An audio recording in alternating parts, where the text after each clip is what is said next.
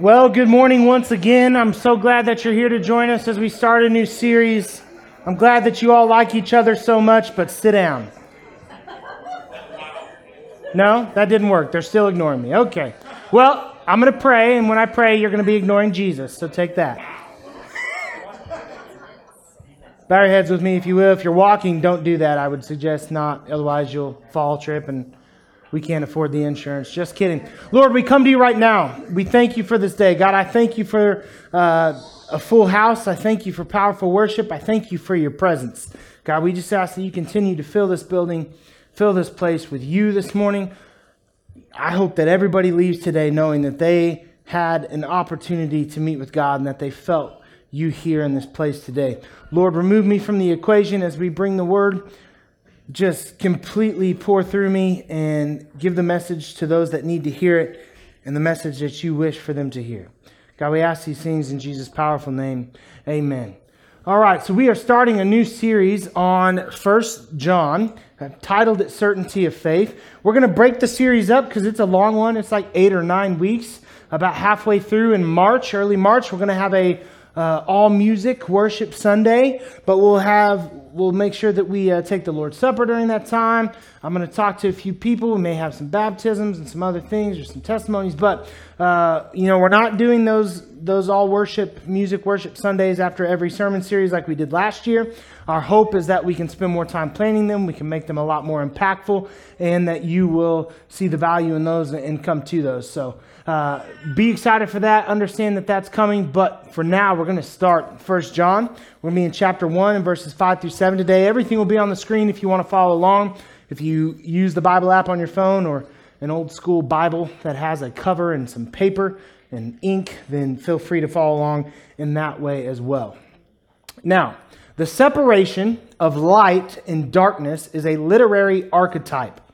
Okay, it's a literary archetype. It's a reoccurring theme in literature. We see it all throughout the history of literature. Uh, it's still rampant in our literature today. We see it in movies and TV shows. This battle between light and darkness. It often symbolizes the battle between good and evil. Now, light typically suggests hope, renewal, or intellectual awakening, whereas darkness often represents the unknown, ignorance, or despair.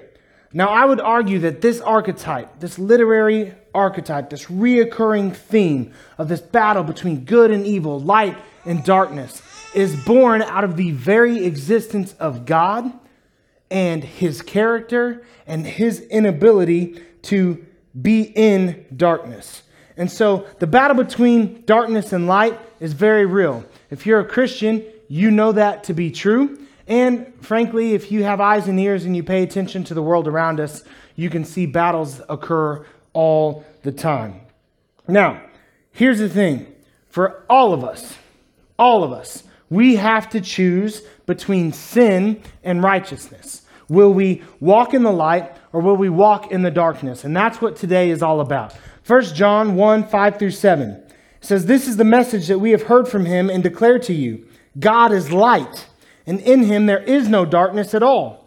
If we claim to have fellowship with him and yet walk in the darkness, we lie and we do not live out the truth. But if we walk in the light as he is in the light, we have fellowship with one another. And the blood of Jesus, his son, purifies us from all sin. God is light. Never in history, in my opinion, has the word is been so important. Is, or the Greek estin, for to be is used to describe something that is identical, something that exists, something that happens. It can describe being in a place and often describes representation. God is literal light. God is identical to light. There's a couple passages in Scripture that would lead us to know this and understand this. In Exodus 34, if you'll remember, Moses goes up on the mountain and there he meets with God. And he comes back down, and the people are afraid of him.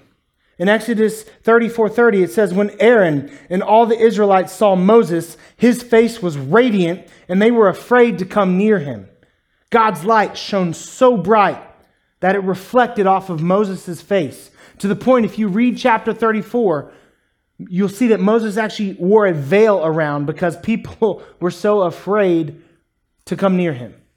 They didn't quite understand what was going on. So he would wear a veil all the time. He talked to the people, and then when he would go meet with the Lord, he would take the veil off, obviously. But then when he came back, he's still radiant, still shining, veil right back on.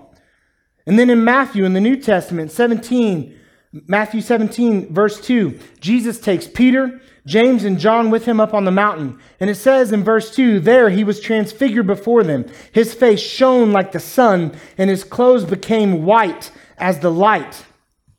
What we have right there in that verse is a confirmation of the deity of Christ, that Christ is the Lord.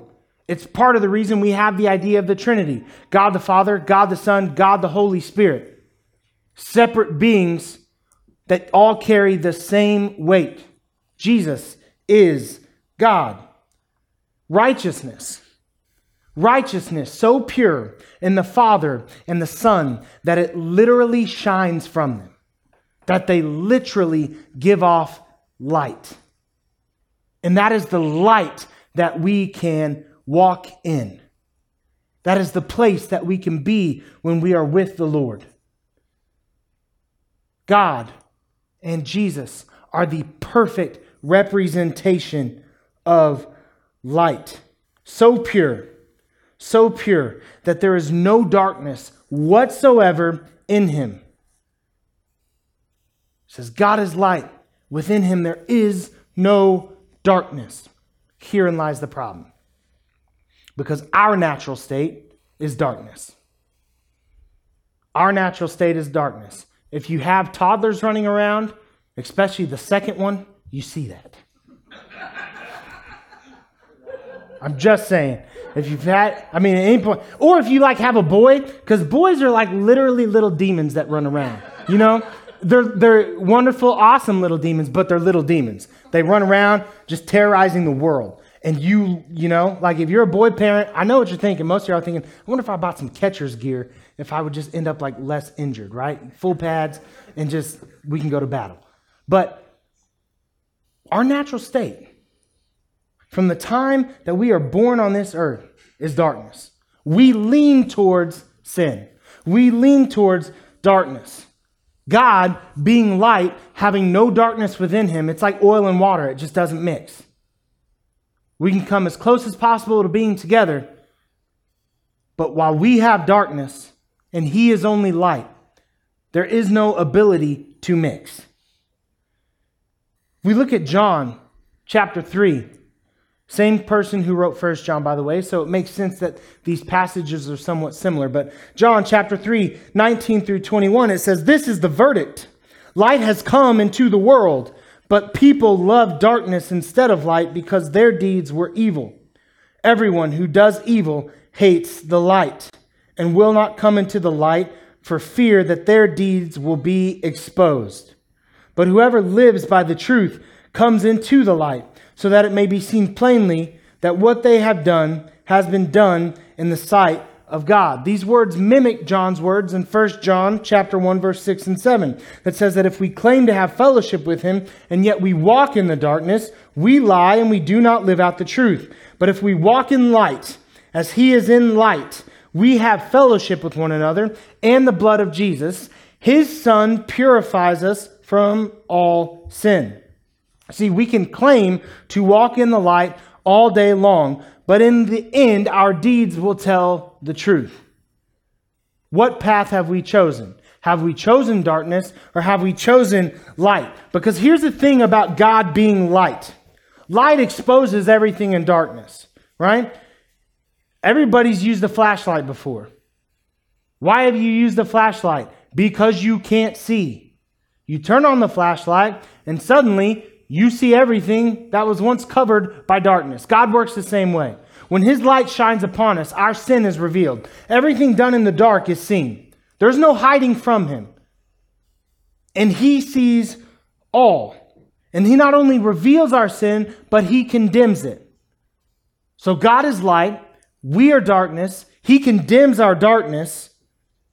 Let's look at Luke chapter 12, 2 through 3. It says, There is nothing concealed that will not be disclosed, or hidden that will not be made known. What you have said in the dark will be heard in the daylight, and what you have whispered in the ear of the inner rooms will be proclaimed from the roofs.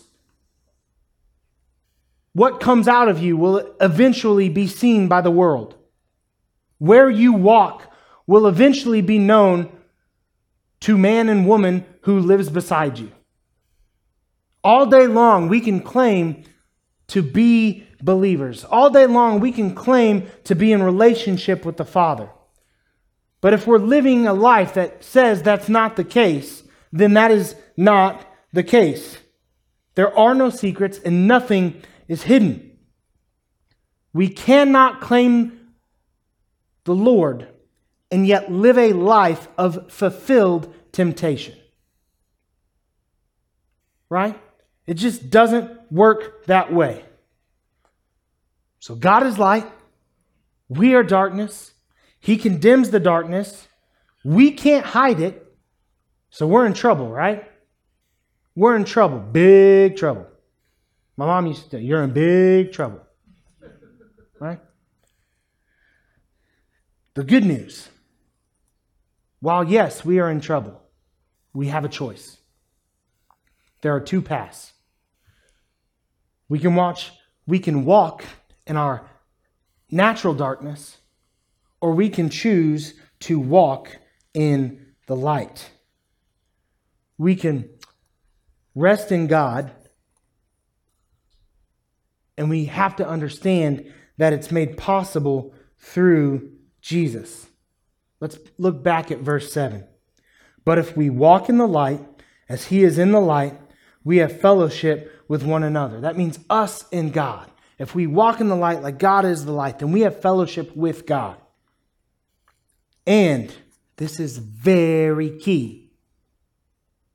And the blood of Jesus, his son, purifies us all from sin. If we choose light, then we can have fellowship with the Father. And when we choose light, we can be purified. And we are purified through the blood of Christ. In essence, in essence, Christ brings us into the light. And remember, when you are brought into the light, nothing is hidden. And so when you're in that light with Christ, as He brings you into that light, God sees you just as He sees Christ. That's grace. That's salvation. That's what Christ did for you and everyone on the cross. He gave them the ability to be seen as light. When Christ brings us into the light, we appear as he did on the mountain to his disciples transformed. And that's a beautiful thing. It is a wonderful thing.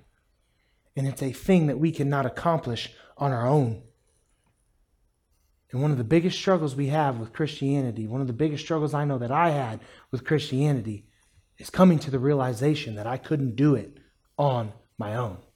Because I like to do things on my own. You know, I'll work 12 jobs, I'll sleep two hours a night.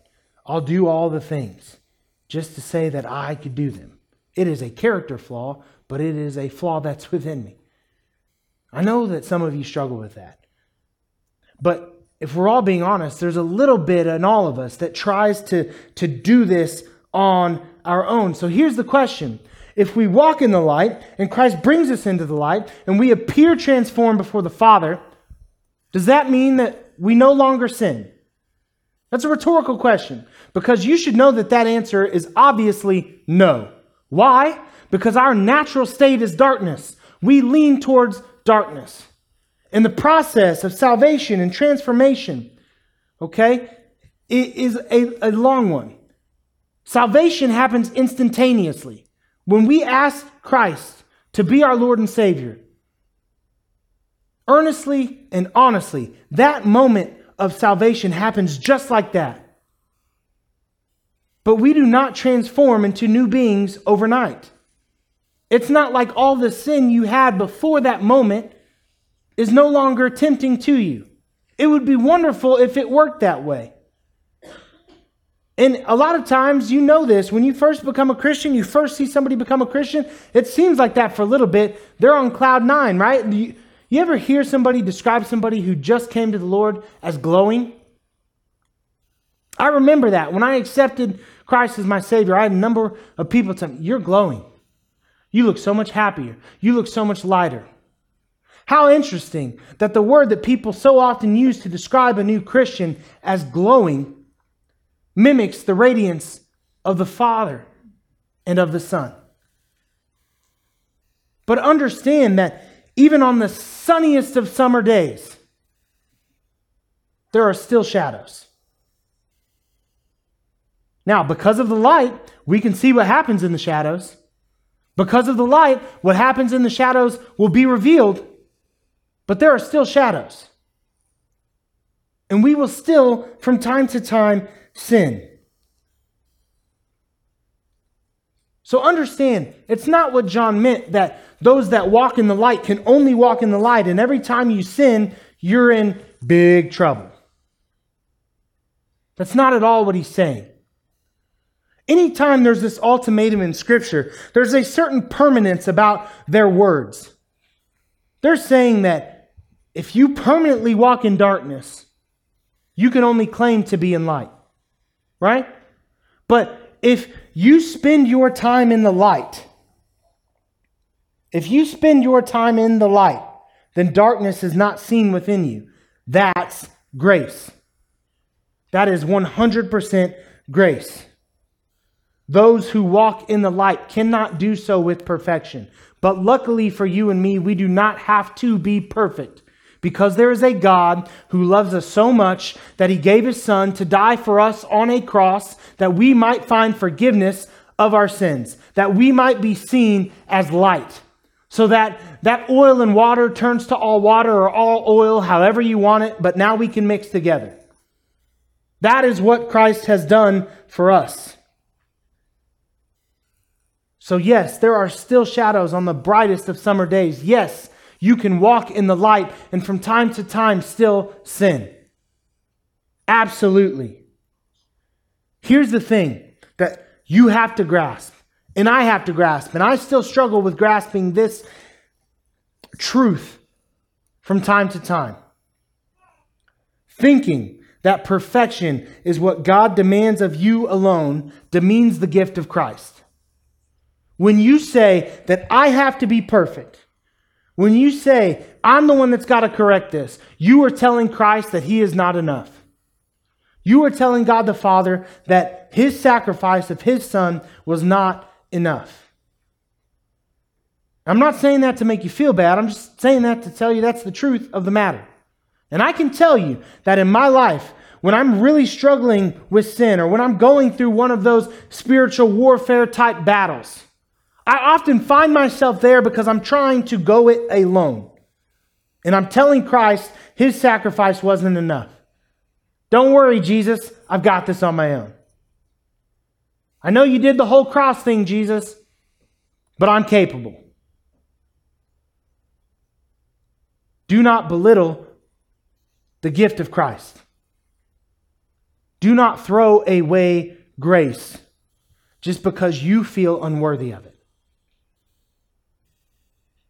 The great thing about Jesus and the wonderful thing about God is when they authored the sacrifice that Jesus brought, they didn't ask anybody how they felt about it. They didn't ask anybody how they felt about it. They didn't go to the disciples. They didn't go to the Pharisees. They didn't go to you or me and say, hey, would it be all right with you if send my son to die on the cross and, you know, pave the way for you to find forgiveness? They didn't ask.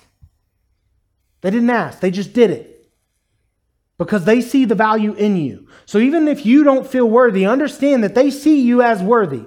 I'll never understand that. Maybe you never will as well. It's one of the mysteries of faith. How God could look at me and see me worthy of the sacrifice of his son, of his child. There's not a person in this room that I would sacrifice my kid for. Not a person in this world that I would do that for. I love all you. Just not that much.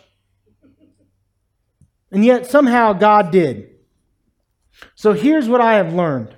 If you struggle with passages like these, again, like I so often struggle with passages like these, you are relying on yourself and not the being of Christ.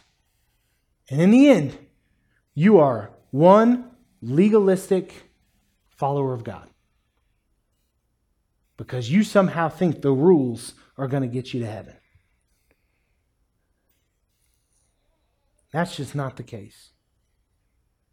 You might as well stand in the line with the Pharisees who wanted to cast the stones at the broken, wounded woman. Because the rules are meant to allow us to more easily walk in the light and allow us to more easily come into relationship with Christ. But the rules alone do nothing. The rules alone do nothing. The rules always existed, and yet Christ was still necessary. We need both. We don't follow the rules for Christ. We follow the rules because we have Christ, right? That's a big difference. We don't follow the rules to obtain Christ. We follow the rules because we have obtained Christ when we did not deserve him. And make no mistake about it that legalism is darkness. 2 Timothy 1 9 says, He has saved us and called us to a holy life, not because of anything that we have done, but because of His own purpose and grace. This grace was given us in Christ Jesus before the beginning of time. Before any of this existed, grace through the Son was planned for you and me. So here's what I have to tell you which path you choose is up to you. Choose wisely. Let's pray. God, I come to you right now and I thank you for this day. As the band comes, God, we just want to come to you. We ask that you fill this place as we continue our worship. Father, you are light. You are perfect. There is no darkness within you. And yet there is so much darkness in us. But thank the Lord, literally, there is Jesus. And Jesus sacrificed himself on the cross that we might experience grace and forgiveness, that we might be seen as light through him by you. And because we can now be seen as light when we accept salvation that only comes from the cross of Christ, when we accept that salvation, then God sees us as He sees Jesus light. And Lord, we will struggle from time to time. We still live in a sinful world. We are still imperfect people. And yes, we make mistakes. But the important thing is that when we commit an act of darkness. That instead of continuing on that path, instead of trying to hide in the shadows, that God, we come to the light. That we come to the light. You see the darkness within us. God, may we be people who, when darkness comes from us, we admit to it. We believe. We absolutely believe that you can give us forgiveness for it. And that you allow us to show ourselves grace like you have shown us grace so that we can walk forward and leave our past behind. There are two paths. We can walk in darkness or we can walk in light. God, lead us to the light. We ask these things in Jesus' wonderful and powerful, grace giving name. Amen. Stand with us now. Let's worship. If you need to pray, come pray with me. Allie, will you stand right over there? Allie will be over there if you would like to pray with a lady or if you just don't want to come up front, you'd like to pray uh, off in the shadows. Sorry, that. By all means, please do so. Um, if you need to pray with me, come pray with me. I would love to pray with you. I told you this last week and I meant it. It is my absolute favorite part about being a pastor is getting to be in relationship with people and getting to pray for people. And I want to pray for you if you have something that you need to have prayed for. Okay? You can come use our stage as an altar. Pray by all means. If you need the salvation of God, if you need that light, that can only come through Christ. Come speak with me today before you leave this place. It's the most important decision that you could ever make. Otherwise, if you can stand, stand with us now and worship. If you're seated, sit with us and worship and give God that offering that He deserves. Amen. Amen.